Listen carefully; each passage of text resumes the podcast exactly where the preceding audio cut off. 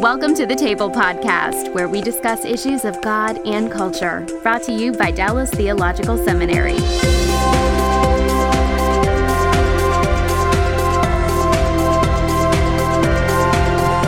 Welcome to the table. We discuss issues of God and culture. I'm Darrell Bock, Executive Director for Cultural Engagement at the Hendricks Center at Dallas Theological Seminary. And it is my real pleasure to have as our guest today Erwin Lutzer, who has just written this book called The Church in Babylon uh, Heeding the Call to Be Light in the Darkness. Had a foreword by Ed Stetzer. And Erwin is a, a good uh, conversation partner. He and I have been going back and forth on the status of Christianity in the world for a long, long time. And, uh, and it's a real pleasure to have you on, Erwin, to be a part of the table. I'm so glad to be here today, Darrell. And of course, as you know, I'm very grateful for the fact that uh, I graduated from seminary, but that was a long time ago. well, we uh, we share the same seminary, of course. You were a Dallas grad. Now, I don't remember the exact year. When did you graduate from? from I Dallas? graduated way back in 1967. Oh my goodness! So you you got me by 12 years in that category, and uh, and you've been at Moody, you were at Moody Church. You're now pastor emeritus, but you were the pastor at Moody Church for how long? For 36 years, it was my privilege to preach here and uh, had a great experience here in the city of Chicago. Yep. And we are just, for those of you who are saying, man, that is quite an office that you're in. Uh, I think I see a portrait of Dwight Moody over your shoulder. Am I right? Is that who that is staring us down as we speak? You're right. And as a matter of fact, the longer I've been here, the more impressed I am by this man's incredible ministry. What a man of God he was, a man of vision, a man of passion, just an unbelievable evangelist. Well, the um, obviously the ability that he had to plant the whole Moody operation in the middle of Chicago, and then the impact that that's had in the Chicagoland area for a long time is something that's very well known. You can't read a history of evangelicalism in America without coming across a chapter that talks about his significance. That's right. And the significance continues to go on. Recently, I was in Massachusetts where we are beginning a Moody Center. Uh, the very uh, house in which he was born, the house in which he died, also his grave and that of his wife. All that area now we're going to develop as a place for hopefully a hub for evangelism and revival in New England. Well, that's great to hear. Well, I want to thank you for taking the time to be with us. I haven't actually, other than naming the book, named the topic, and you really are concerned about uh, about kind of the status in the church and what has been a shifting world. And I uh, tell us why you wrote uh, the Church in Babylon. Well, you know, when I look back on the Old Testament and try to find a parallel between where we are today and Israel, it's difficult because as we know, Israel was in a different era. We don't stone false prophets today. They are on television and they can hawk their wares. But when I looked at it, I realized that when Israel was taken into Babylon, uh, strictly speaking, Judah, of course, going into Babylon, the Jews, they were now a minority in the midst of a majority pagan culture. And that's really where we are at. And the most remarkable thing, among other things, is this that God is the one who sent them there under discipline uh, because of their disobedience. And yet the Lord says, when you are there, I want you to represent me.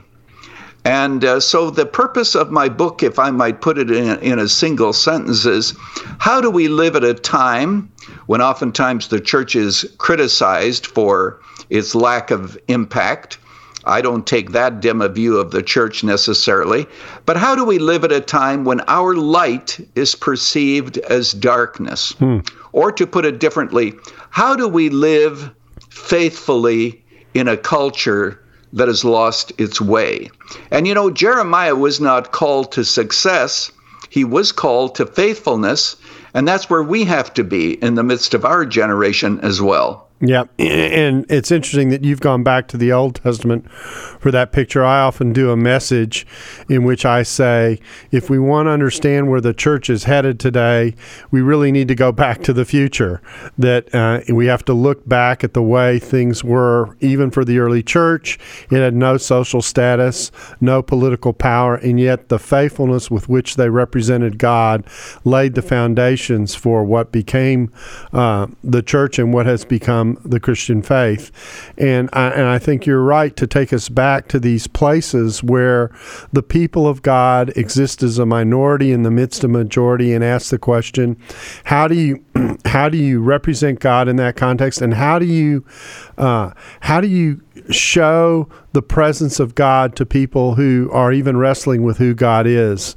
Uh, I'm reminded of the passage in Jeremiah where it says, you know, they're sent to Babylon, not exactly the greatest culture that's ever been created by the human race, and they're told to pray for the city and to serve the city and the, and to engage in ways that are that reflect um, people who care about God and care about their neighbor. So uh, it's an interesting choice. I know another book that you zeroed in on as an example to reflect on is the book of Daniel. Why did you pick that pick that book as a place for reflection as well? Well, that really helps us to understand the Jews in Babylon. You have Daniel here and Shadrach, Meshach, and Abednego, who become advisors to a king that is so wicked. His armies took babies, Jewish babies, and threw them against the rocks. And God says, I want you to make him a success. And one of the lessons we learn and that I tease out in the book is this in this culture, we have to ask ourselves what aspects of culture can we accept because they accepted a lot. In fact, they were taken through deep levels of uh, training for three years. They had to learn a new language, they had to learn Babylonian customs, and somehow they put up with all that. So there's part of the culture that we can accept, but we also have to draw a line in the sand and say we cannot cross this line. For Daniel, it was food because possibly the food was not kosher. But then you get to the third chapter, and here the king asks them to bow in front of the image, and they say, We will not bow. That's a clear line. And Darrell, I find that in this culture, many Christians have to make up their mind as to where that line is. Let me give you one example. Here at the Moody Church, there is a teacher in our school system, and he said he was told that it is not only necessary for him to tolerate same sex marriage, but if he doesn't celebrate it, he could lose his job. So there's a line in the sand. A teacher, a Christian teacher, can be in a system and maybe tolerate this and, so to speak, put up with it. But if you're asked to celebrate what God has condemned, there's a line there that you cannot cross. So I try to help people to understand that there are some things in the culture that we can accept, much of it we have to reject. And then I challenge people, of course, with this question Are we willing to have the courage that we need to draw that line and to say, I'm willing to take the consequences as long as I'm committed to obedience to the Lord? Yeah, and I think you're right that the, the key um, attitude or virtue that we're supposed to display is faithfulness. You know, sometimes we get into the um, discussion about uh, how popular a decision might be or how it might affect numbers or things like that. And we really have to think through the faithfulness of the way we represent God as we function in the culture and what He's asking us to be as people. Exactly. And, uh, as we do that, though, it is so important for us to be totally committed no matter what the consequences are. You know, Darrell, I think one of the greatest expressions of faith in all the Bible is found in Daniel chapter 3 when uh, Shadrach, Meshach, and Abednego say, O king, it is not necessary for us to answer you about this. We don't have to go into a long discussion.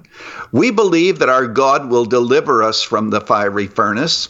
But if he doesn't, let it be known unto you, O king, that we will not bow. When they were thrown into that furnace, They had no absolute assurance that they would be delivered. They didn't know that the fourth man would come and walk among them. But they said, either way, we live with the consequences.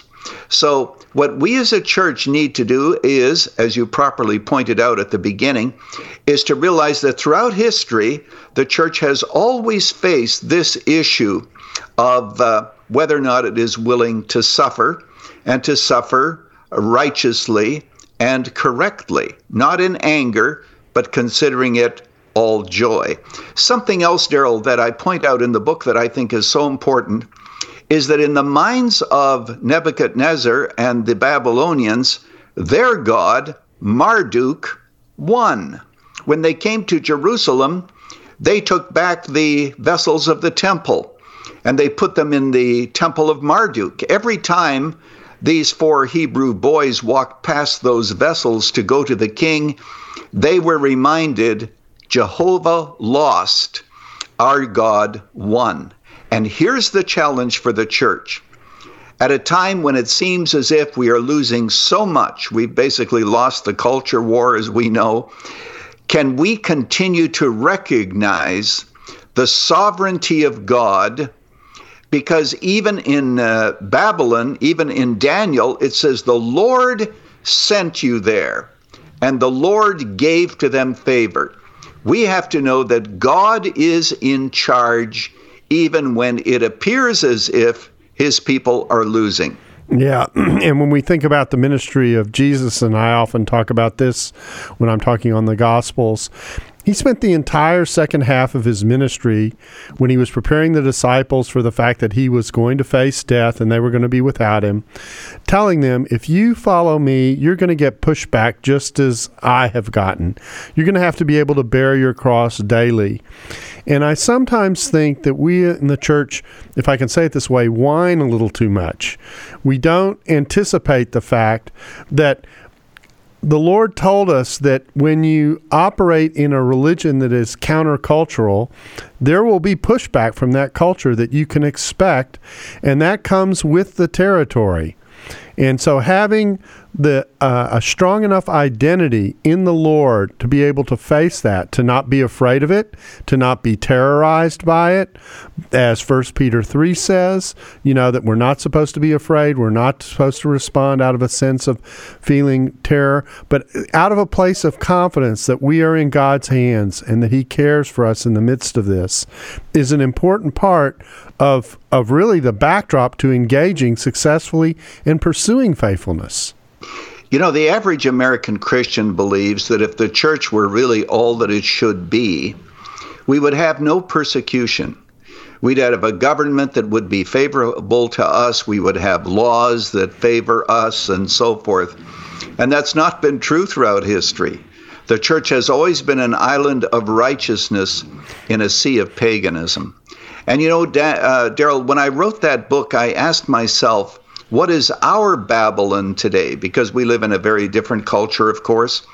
And that's why I wrote a chapter on uh, the media, for example, technology, which I think is stealing the hearts of many of our young people. And I deal with a variety of other subjects because I believe strongly that the church has to speak to the cultural issues of the day. Now, as a pastor, I've always believed that it is important for a pastor to speak to the controlling realities of the culture. And it's fine to do expositions through books. I've done that, of course. I also have done a lot of topical exposition.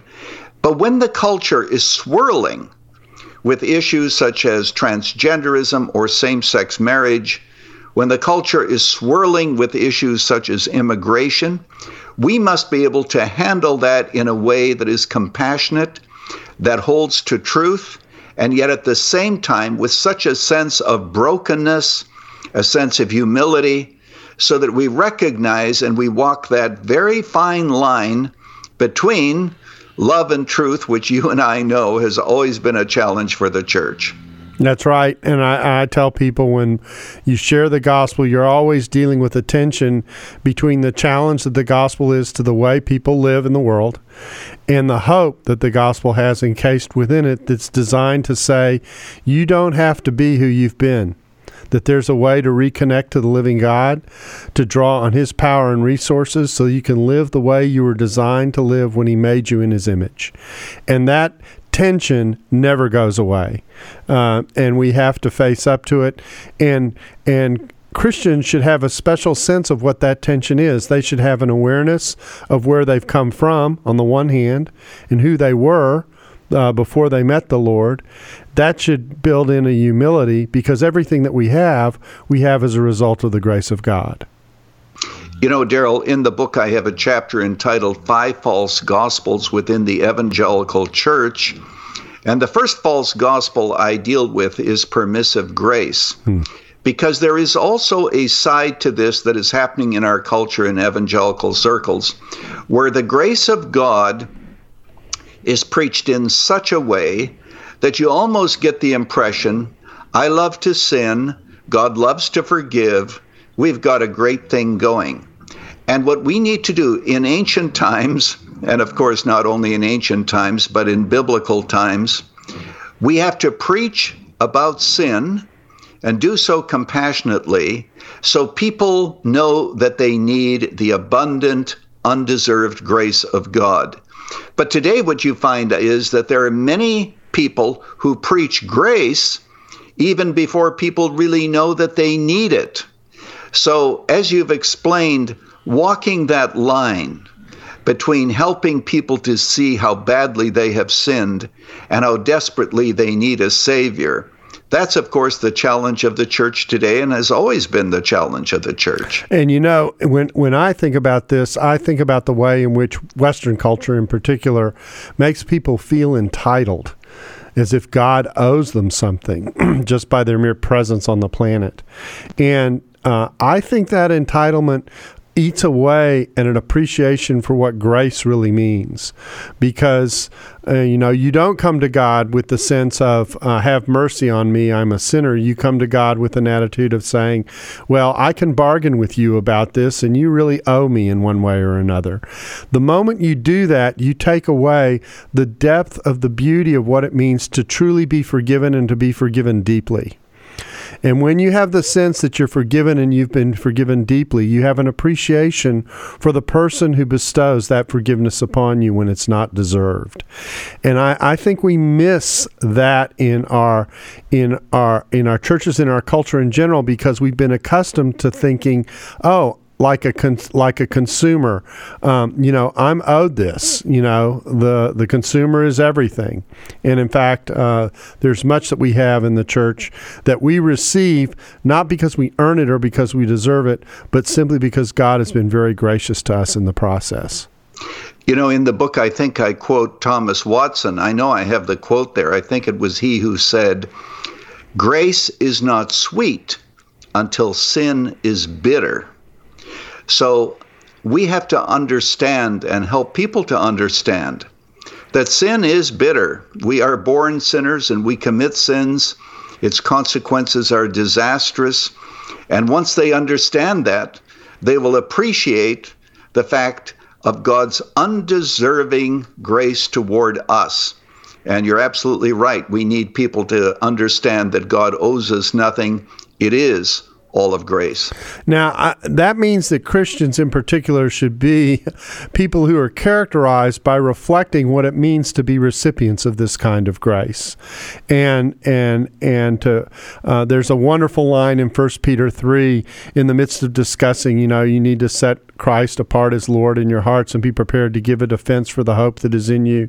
Do so with courtesy and respect. But just a few lines down when it's explaining why you're doing this, it talks about Christ dying the just for the unjust to bring you, meaning the reader, to God. You're never supposed to forget where you came from.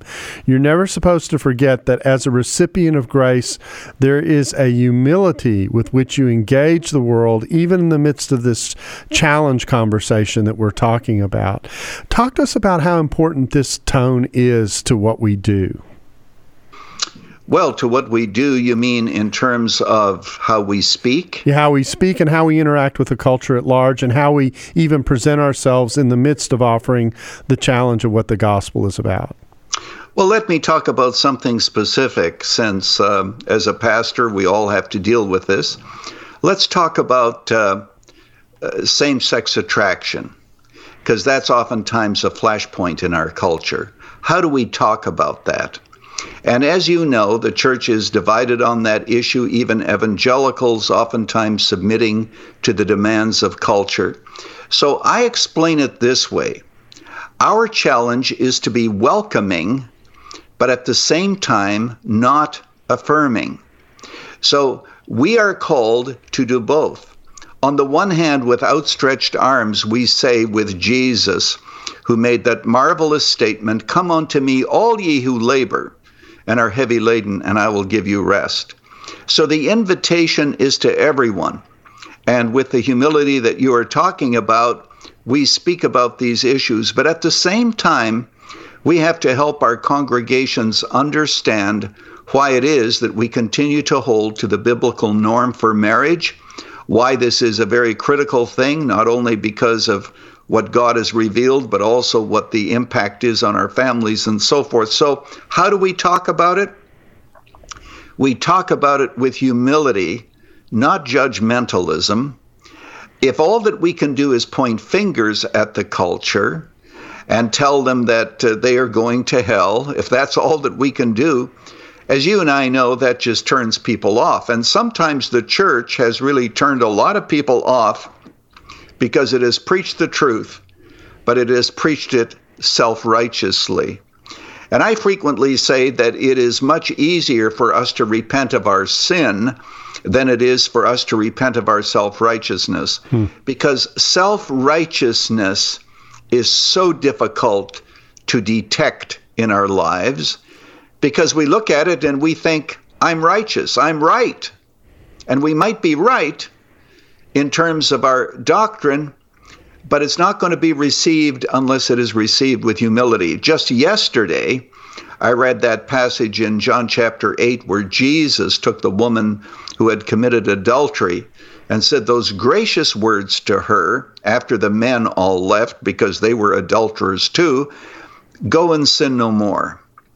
I mean, if we can do that, on the one hand, not justifying the sin, but on the other hand, granting grace. That's the challenge of the church in this culture. Yeah, and it, it's an. It, it, I think it's uh, central. I, I sometimes joke with people that the church is guilty of what I call Jimmy Cagney theology. You dirty rat, you shouldn't be doing that, and that's about all people hear about the message that we have. When in fact, on the other end, there's this terrific opportunity of hope. I was in class today with our students in Luke, and we were talking about how many people see people as they were and are as sinners. But Jesus saw people for what they could be if they reconnected to the living God. And that's not the same person. That's a changed person. That's a person who God has impacts uh, through His grace. And because of that, He took the initiative with sinners and connected with them. And somehow they sensed from Him, even in the midst of an awareness that He was going to challenge the way that they live, that He was out for the best for them and that and they were drawn to him. And I think the church has much to learn from that example. If I might use Dwight L. Moody as an example, since I happen to have been the pastor here for 36 years, the other day when I was preaching at uh, the Moody Center in Massachusetts, I quoted part of his sermon. And he said, Why? He said, uh, A young man came to me yesterday and believed that he was too great a sinner to be saved. And I said to him, those are the exact people that Jesus came to this world for. And then he say he said, "You show me that you are a great sinner, and I will show you that I have a great savior." So the point is this that we need to reach out to those who think that there's no hope for them, and we have to recognize that if they come to trust Christ and connect with God to use your language, uh, there is hope and there is acceptance and there is a sense of uh, self worth.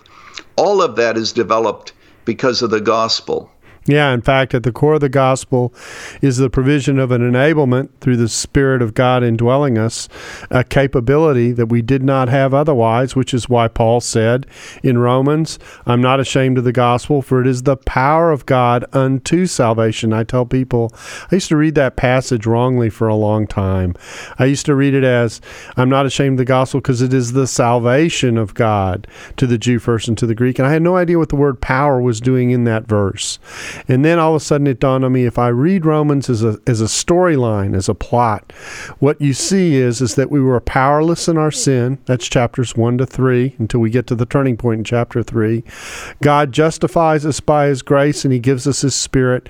And it doesn't stop there as if our forgiveness of sins is the end of the story, but you get 6 to 8 in which the spirit of God indwells us and now in chapter 8 we're walking alongside God and experiencing life. So that enablement is a very important part of, of what God gives. And what that says to people, particularly the person who says, Well, I'm not sure if I'm capable of doing this. I'm not sure if I'm capable of the kinds of things that God is asking of me, is to give them the assurance that not only does God forgive you for what you've done, but He actually gives you the capability to be a different kind of person as a result of being reconnected with Him.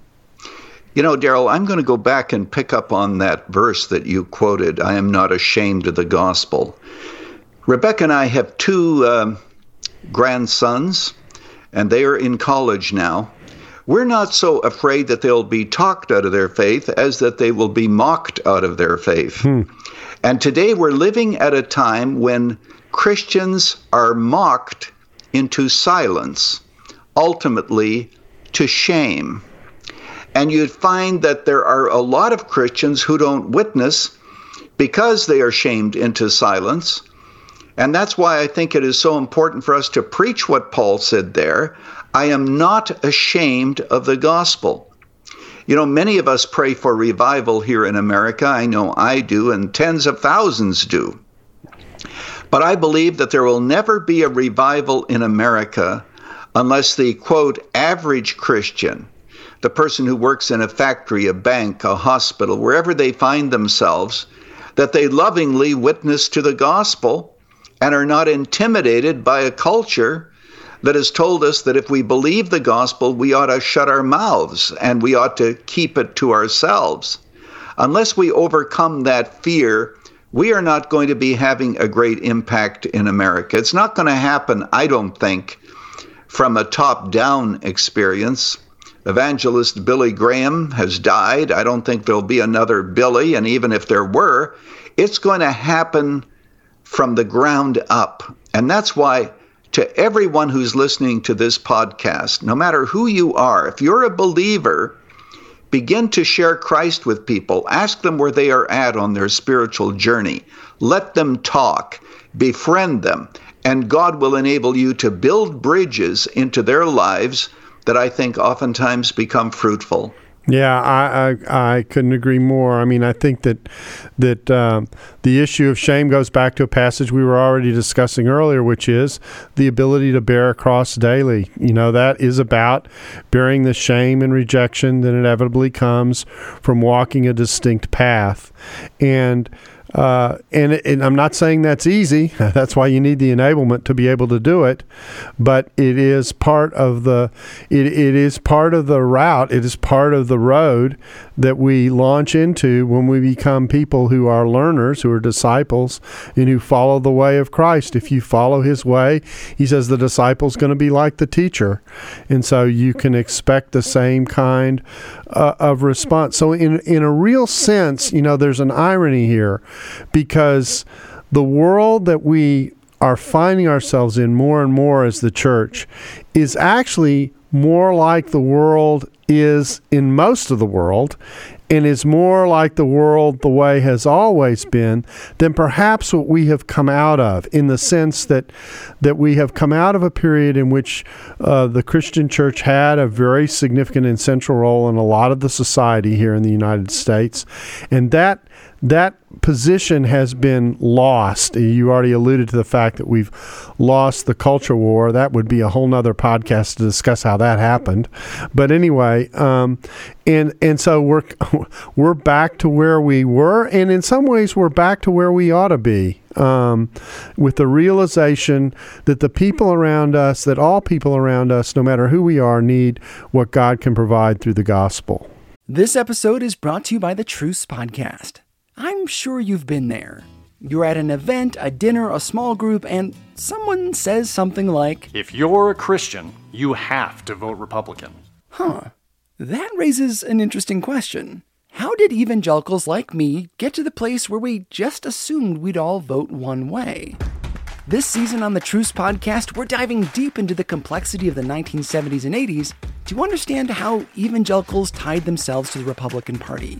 It's a story that involves murder, corruption, redemption, and our need to be heard. I'll be talking with celebrated historians like Rick Perlstein, Pulitzer Prize winners Frances FitzGerald and Jesse Eisinger, and some of the best guests I've ever had. Truce is the show that uses journalistic tools to look inside the Christian church. We press pause on the culture wars in order to explore how we got here and how we can do better.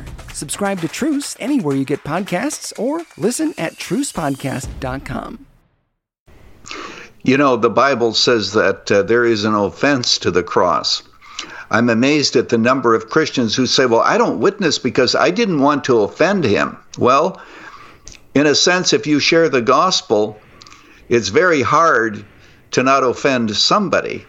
So, what we have to do is to get over these cultural streams that are so powerful that tell us that uh, I, I don't want to be offended. And you know, what you did or what you said offended me. And what we need to do is to get past that and carry the cross and say, even if it is an offense. You know, about some of these matters, such as if we might get back even to the sexual issues, which are so prominent in our society, I talk about the need for brokenness and all, but I also say this that it is better even to be thought harsh and to tell the truth than to tell lies with soft tones of whispering and compassion. So, what we need to do is to have the courage to tell the truth, to do it in humility, but uh, to let the truth float out there and uh, take whatever flack might be connected with it.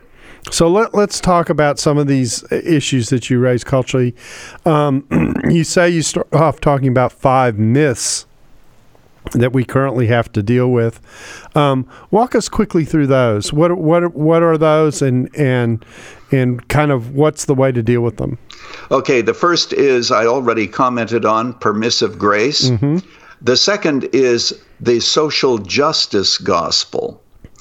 Now, I find that many people, not just millennials, they're into social justice. Well, you know, that of course can be defined in many different ways. For some people, it's Marxism, for some, it's just social work. What often happens, though, is that the gospel of personal conversion is actually left behind and uh, it is not paramount. So you have the social justice gospel. And I say that no matter social justice, no matter how well done, at its best, is not the gospel. It may be the result of the gospel, depending on how it's defined. I mean, you can go to Africa and all of the uh, various uh, hospitals were built by missionaries. So we've always had a social conscience, but social justice is not the gospel. The gospel is not what we can do for Jesus, it's what Jesus has done for us. So let's hurry on. The next one that I discuss is the intrusion of New Age teaching into much of what we talk about today in spirituality. Now, I'm glad for spiritual formation classes that help all of us walk in the Spirit, but oftentimes those are combined with Eastern religions. And uh, so I discuss that there, even contemplative prayer, and I believe in contemplating when I pray. But even there are forms of contemplative prayer that are quite Eastern. And then I discuss Father Rohr, a Catholic who wrote a book that is is a bestseller because of young evangelicals, I'm told. and it's total pantheism. It is totally Eastern, and yet uh, people are reading it, and because it uses verses of Scripture, they think it's right. The next one is the gospel of my sexuality, where you have people saying that, uh, you know, you have a lot of evangelicals who want to claim to be evangelicals who today are accepting same sex marriage because love is being defined in such a way that it's contrary to Scripture. So you have love and inclusion and all of these things that are contrary to Scripture, but they are being promoted today. And then the last, Darrell, is not really a false gospel, but it has to do with interfaith dialogue. I discovered that there are evangelicals who invite Muslims into their churches for uh, an interfaith dialogue. Now, I'm not opposed to debates. And of course, I argue also that we need to befriend Muslims. We could talk about that even when it comes to other issues. But I have a book. It was a book written by Muslims for Muslims on how to make Islam palatable and acceptable to American audiences. And many evangelicals even have these kinds of dialogues and they don't understand what's going on. So you have statements in the book like this that Islam has always defended the rights of women. And uh, Islam has always been on the forefront of civil rights. And Muhammad was a man of peace who tried to bring Jews and pagans and everyone together. And basically, it deals with how do you take Islam to an audience that probably has never even seen a Quran, much less read it, or the Hadith, and how do you sell them on a version of Islam that will be acceptable? And many people are falling for this, and I warn against it in the book. Now we have time to. I want to discuss three other topics, but I want to come back to one of the things that you mentioned, which is the the gospel and social gospel discussion, because I think that one in particular needs, um, for lack of a better term, some nuance. And here's what I mean the gospel is distinct from the social gospel. The, as you said it, the individual conversion gospel is and, and an individual need to have sins forgiven and to reestablish a relationship with God. That's the gospel but how we relate to people coming out of the gospel that the, that the great commission is designed to make us disciples and draw us towards the great commandment which is to love god with all your heart mind and soul and love your neighbor as yourself. And if you do that one of the great witnesses for the gospel provided you don't shed it is the way we interact and treat other people.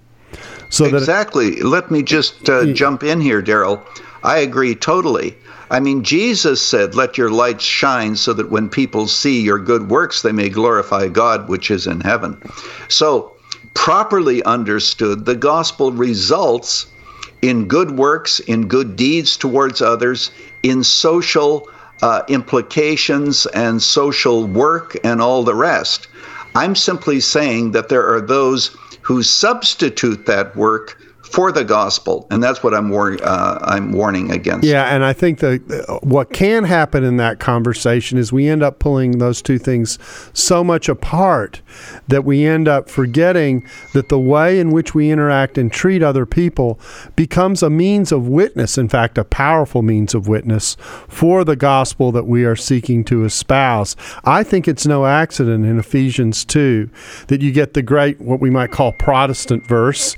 Uh, you know know that salvation is by grace through faith, not of works, lest anyone should boast. And then the next line is, For we are God's workmanship, created in Christ Jesus for good works, which God prepared beforehand that we should walk in them. And then the next example, but we usually break it off because that's where the section ends, is the ability is, is the ministry of reconciliation that the gospel brings between Jew and Gentile, pulling them into the body through the gospel, but also relating relating them to one another in a way that is completely transforming, and thus, uh, and that's something we're supposed to be a witness to and push towards. Exactly, and uh, what I say also is that the unity between races and between various nationalities, Revelation chapter 5, that is the most powerful witness to the gospel. When we love people who are totally different from us, except that we are members of the same body.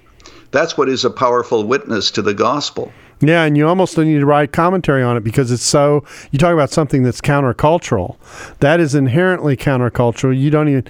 You when when it happens, it catches people so by surprise that they go, "What's going on here?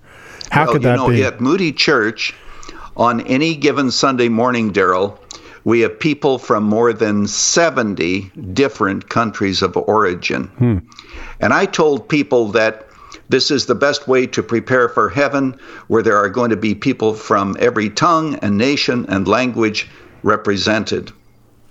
So, with that as background, I said I, I had three issues I wanted to cover. So I, we're running rapidly out of time, unfortunately. Let's let's talk about immigration, which I view as a challenge. Um, yeah.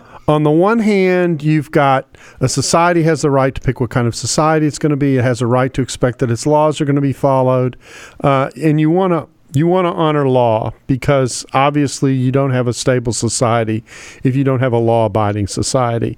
All of that is important.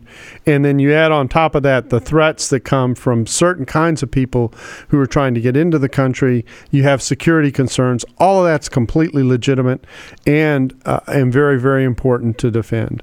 On the other hand, you have these other texts that talk about how you treat the foreigner, the compassion that you're supposed to show, the awareness and appreciation and respect that you give to any human because they're made in the image of God, etc. So put that package together for us when we think about immigration. And I, I could say in 25 words or less, but I'll, I'll, I'll be kind and give you more than that. First of all, I wrote that chapter and, and emphasized that in Islam, immigration, for the radicals at least, is a form of jihad.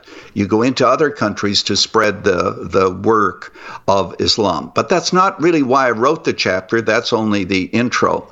The reason I wrote it, Darrell, is because I feel that there's so much confusion. I heard a pastor say, in effect, that the gospel says, Whosoever will may come, so we as a nation should say, Whosoever will may come. And I strongly disagree. I don't believe that you can run a nation based on personal ethics. How would you like to run a nation based on the idea that if somebody slaps you on the right cheek, the nation should uh, offer them the left? What we have to do is to distinguish those. And the morality of the church, where we welcome anyone and where we are kind, is not the morality by which you can run the state. The state should be compassionate whenever it can be, but you cannot run a state on the basis of compassion. And this whole idea that you know, Jesus was an immigrant. His parents took him down there. Well, number one, we don't know that he broke any laws, that his parents broke any laws. But number two, that has nothing to do with American foreign policy or national policy, or even the foreigner in Israel had to be a proselyte, uh, proselyte, basically coming into the Israeli faith. And so, uh, you know, America isn't Israel. So I take the point of view that there is nothing in the Bible that says that a nation does not have the right to say who comes within its borders.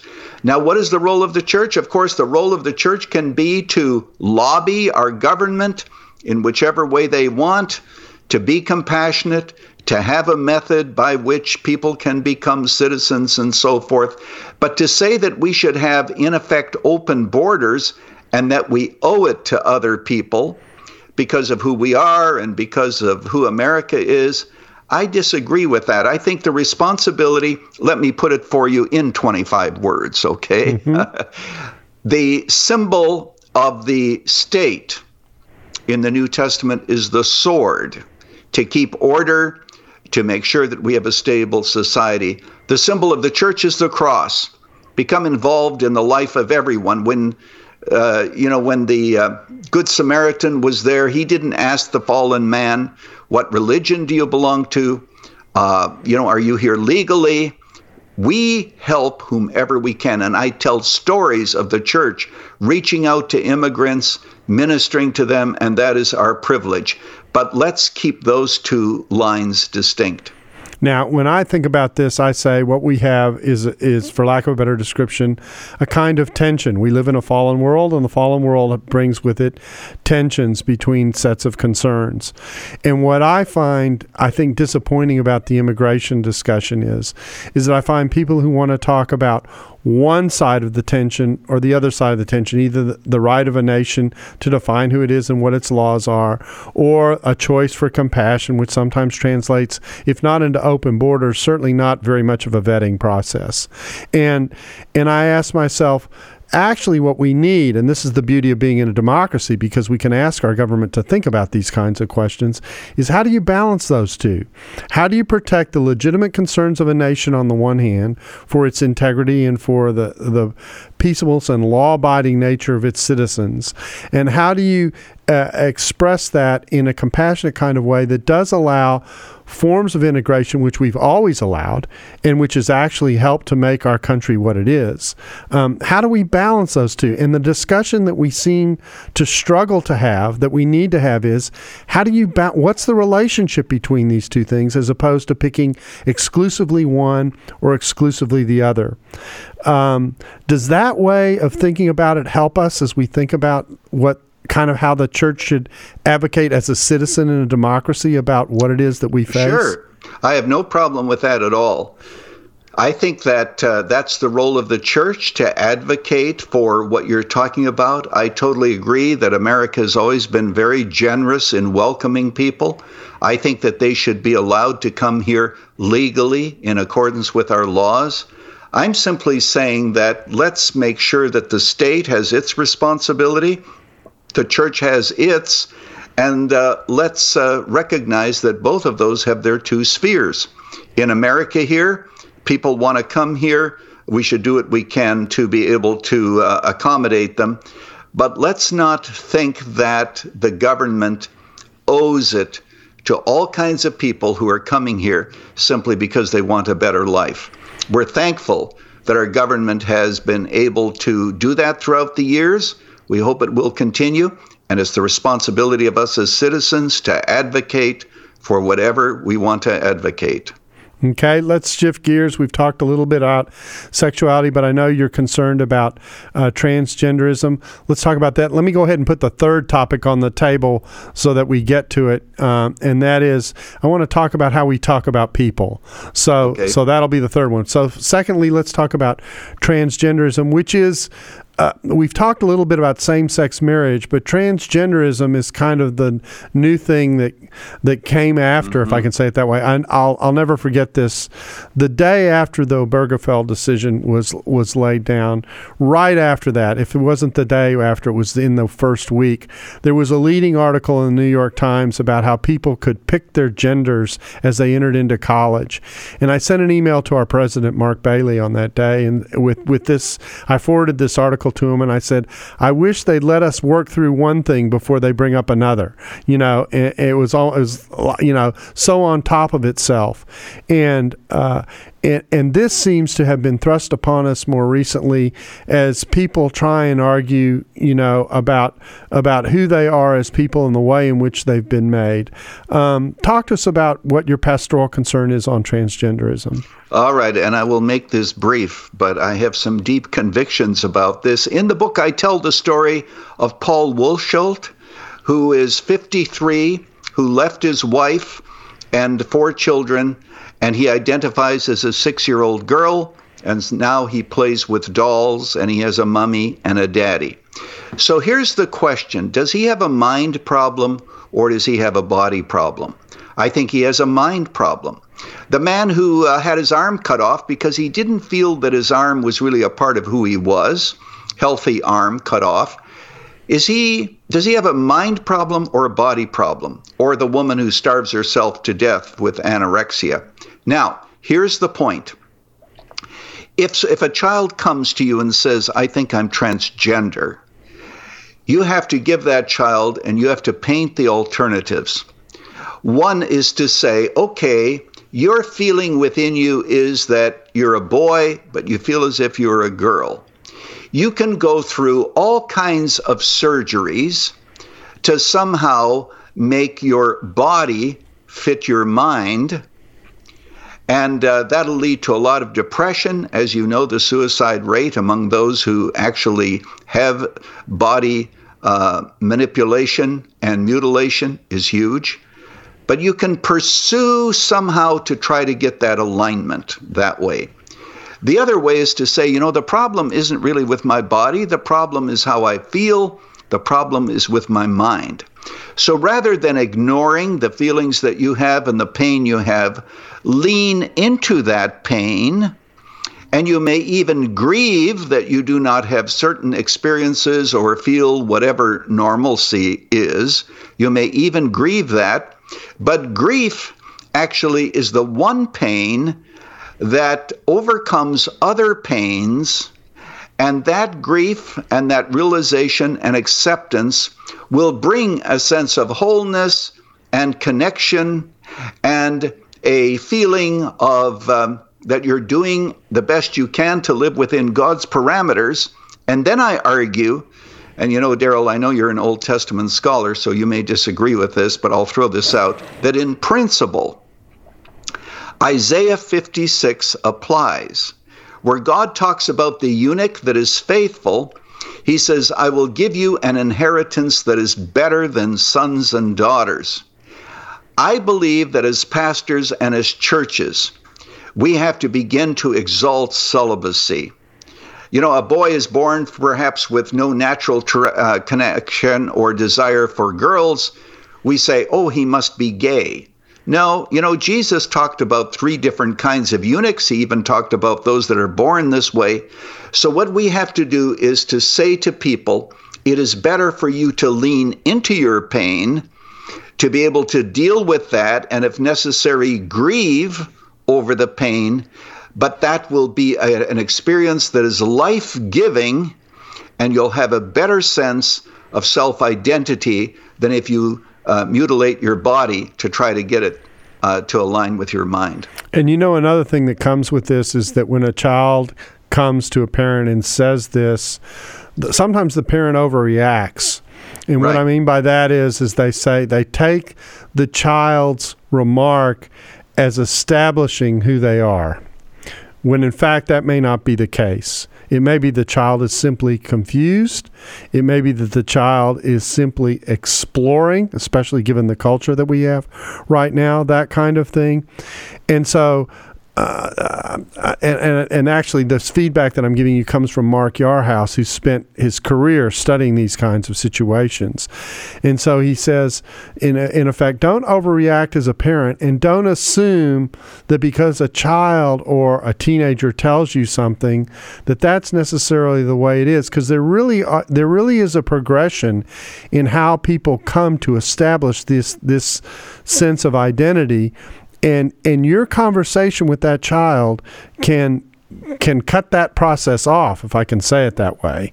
Uh, it can alter the way in which the child is viewing it, and, and so sometimes I think um, we we stumble into the problem because we think, well, my child has said this to me. That must be the way that it is. There's no real sense in pushing back, you know, that kind of thing. And, and then the process just um, can continue to flow without without uh, without actually engaging the child on what it is where they may really be, as opposed to what they have perhaps even poorly expressed. Exactly, eighty percent of all teenagers who say that they are transgender end up not being that. It was a phase. And Darrell, my heart is heavy here for another reason. Just yesterday, I was on a talk show where there was a woman who said that her daughter is feeling pressure at school to be transgender because the cultural current there is so strong that somehow if you aren't transgender, you aren't really cool. So our kids are feeling this tremendous pressure. And uh, you know that those pressures bring about sexual confusion, dysphoria, as the word is, and this is what we are up against. But what we need to do as churches, Darrell, is talk about this. And I believe that the church has a role to instruct and to help parents talk about it. Don't panic.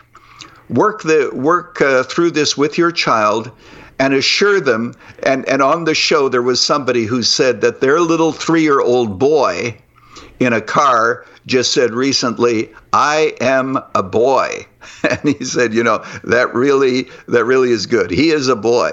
So we have to help people see here that transgenderism oftentimes is the result of abuse, bullying, rejection. There may be other causes, but don't mutilate your body think in terms of, of uh, aligning the mind with your body rather than the body with the mind. And I think part of your remark about the cultural pressure means that there, we're going to see more of this emerging, not because there's something real going on, but because of the pressures that sometimes uh, are foisted on young people, and and the church being able to engage and address this wisely is uh, is something that needs to be done. And unfortunately, oftentimes in the church, we think by keeping silent and not bringing it up, we're protecting children and protecting young people. When in fact, all that we may be doing is opening the door for the possibility.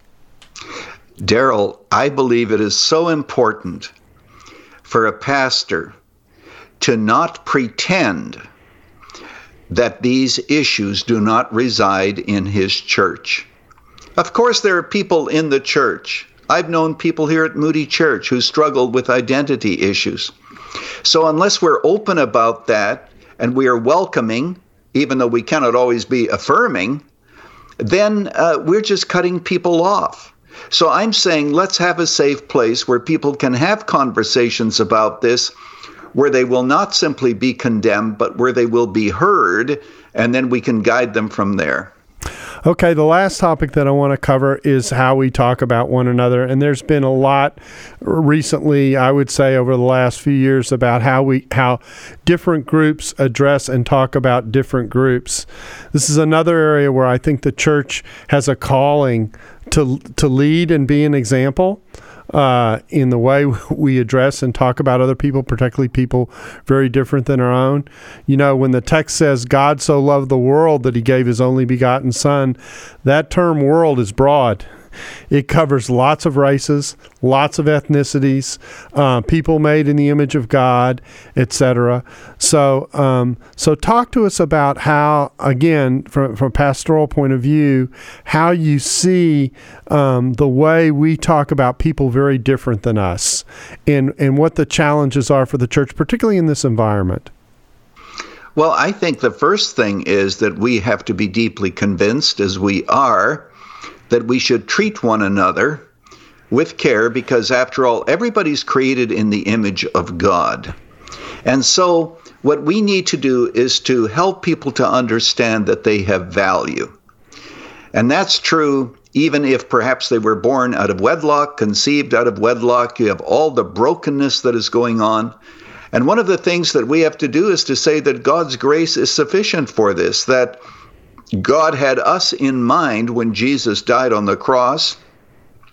So I think it all has to do with treating people with respect, listening to them, hearing their stories without a sense of judgmentalism.